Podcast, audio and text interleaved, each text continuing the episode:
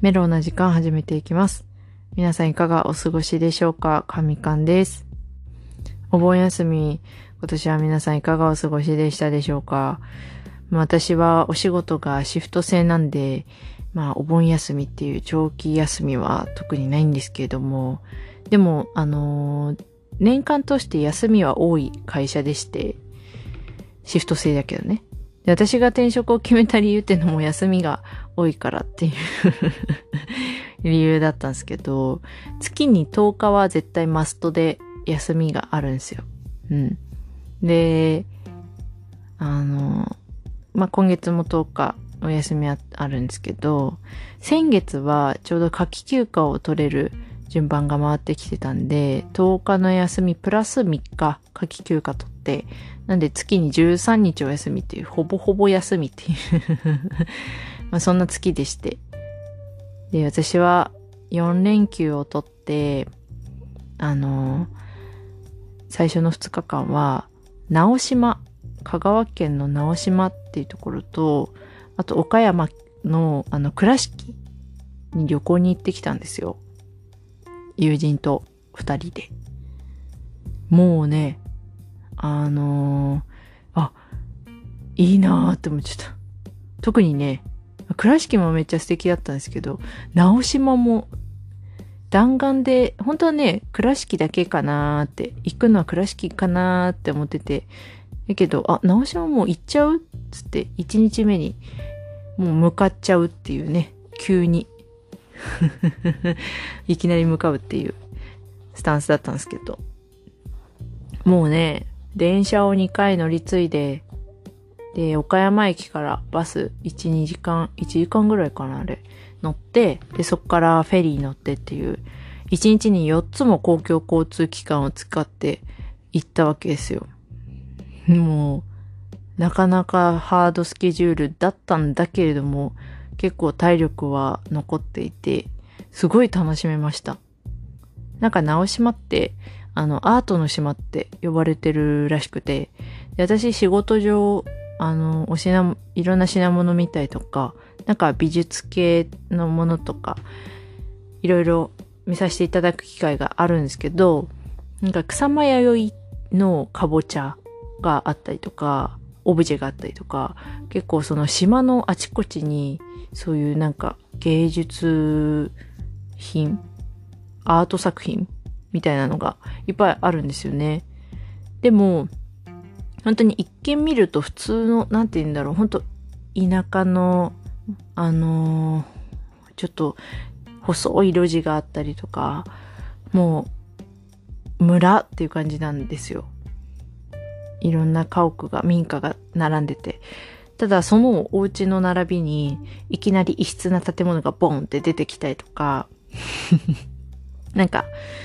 古民家と誰も住まなくなった古民家と、あとはそのアート、アーティストがコラボして、で、その古民家の中入るともう作品になってるとか、結構いろいろあって、なんか、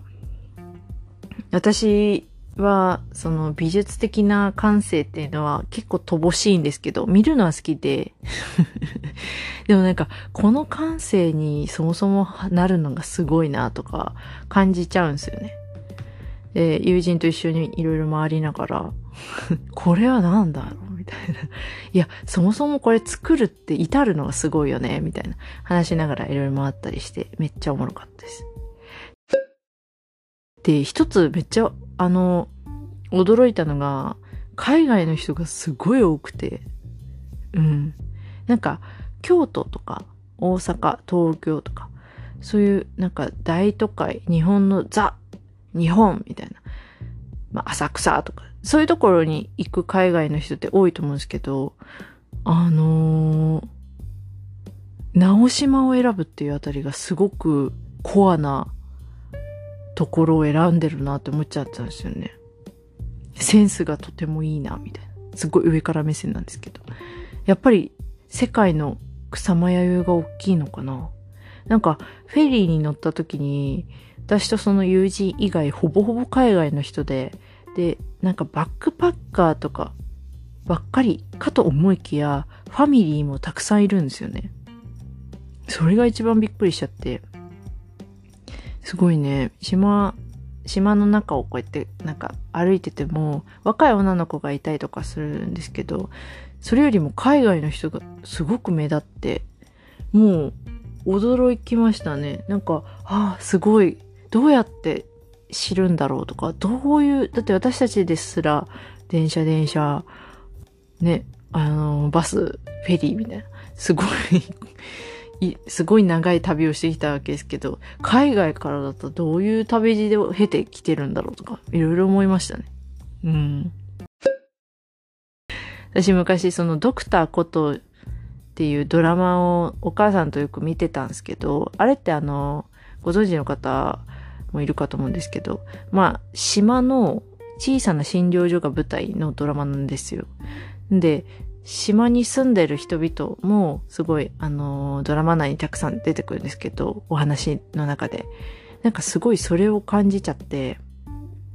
あの、島、あ、ドクターコトの世界だとか、勝手に思ったり。あとは、なんか学生とかさ、大学生とか、なんか香川県の繁華街とかで、ちょっとお酒飲み会があるとかってなった時に、どうするんだろうみたいな。その、終電とかじゃないじゃないですか。フェリーで帰るわけだから、あの、飲んだ後にフェリー飲んだ、フェリー、間違えた。お酒飲んだ後にフェリー乗ったら酔いが回りそうだなとか。いや、まあその時はさすがに泊まるのかなとか、ホテル取って香川の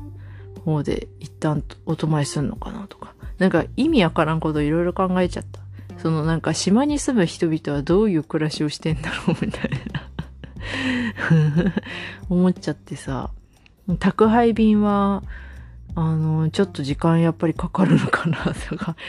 明日楽は厳しいのかなとかね。思っちゃう。いろいろ考えて、その都度友達に話聞いてもらって、でも友達も優しいから、そういうの、私のこういうくだらん疑問になんか、そうだね、みたいな感じで、聞いてくれて、すごい、うん、なんか、いろいろ考えましたね。で、その後、二日目は、二日目ってか、その、一日目にもう直島満喫して、夕方頃に、岡山の倉敷の方のホテルで泊まって、二日目からは岡山の倉敷をゆっくり散策みたいな感じだったんですけど、なんか岡山ってデニムが有名じゃないですか。なんかそのね、デニムストリートっていうところを見たりして、なんか、なんて言うんだろう。今まで、あの、結構私ユニユニクロのデニムを持ってるんですよね。使っててあ。もちろんね、ユニクロもすごいいいんですよ。安いし。でも、あのね、やっぱりデニムも結構質がいいというか、使いやすいじゃないですか。形も様々あって。なんですけど、ちょっといいデニムを一本欲しいなっていうことで、まあ、友人がまずそのいいデニム一本欲しいっていうのに、ちょっと私も便乗しちゃって、なんか、いや、いい、いいな、ちょっとそんな、やったらちょっとうちも欲しいなとか思って 便乗して、あのー、買ったんですよ。白いデニムを なんか普通さ、なんかデニムってちょっと硬いデニム、硬めのデニムを買って自分で育てていくっていうのがね、楽しみだったりすると思うんですけど、私はめっちゃ柔らかい、めっちゃめちゃ柔らかい、もうなんか、あの、もう出来上がっちゃってるぐらいの感じの白いデニムを買いました。でもね、結構あの、履き心地いいんですよ。結構夏にも使える感じの白いデニムを買って、はい、ヘビロテしてます。っていう感じで。いや、でも最高に楽しかった、マジで。本当に。なんか久々に旅したって感じするわ。うん。ホテルで、もう友達と、その日ね、金曜ロードショーだったんで、もののけ姫やってたんですよね、その時。で、友達とすごいなんか、副音声並みに語りながら、もののけ姫を見 見て 過ごしました。いい思い出ですね。うん。もう、あのね、きびだんごめっちゃ買っちゃったわ。お土産に。きびだんごって可愛くない？お土産。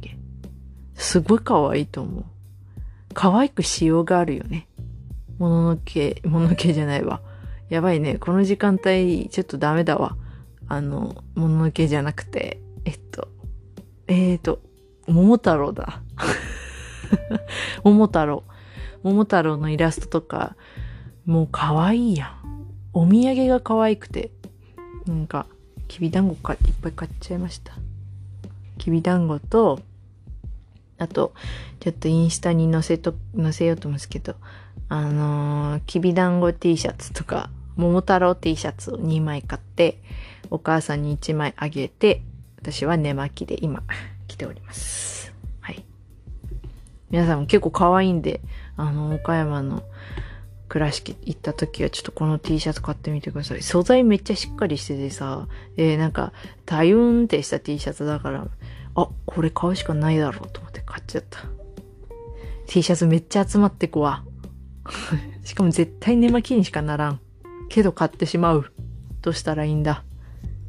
以上、かみかんでした。長い間ご清聴いただきありがとうございます。ってことで、今回はこれで終了です。えー、お便り、感想などございましたら、インスタグラムの DM、もしくは、えー、えー、と、概要欄にあるお便りフォーム、もしくは、密かにやってるツイッターがありますので、ぜひぜひチェックしてみてください。ということで、バイバーイ。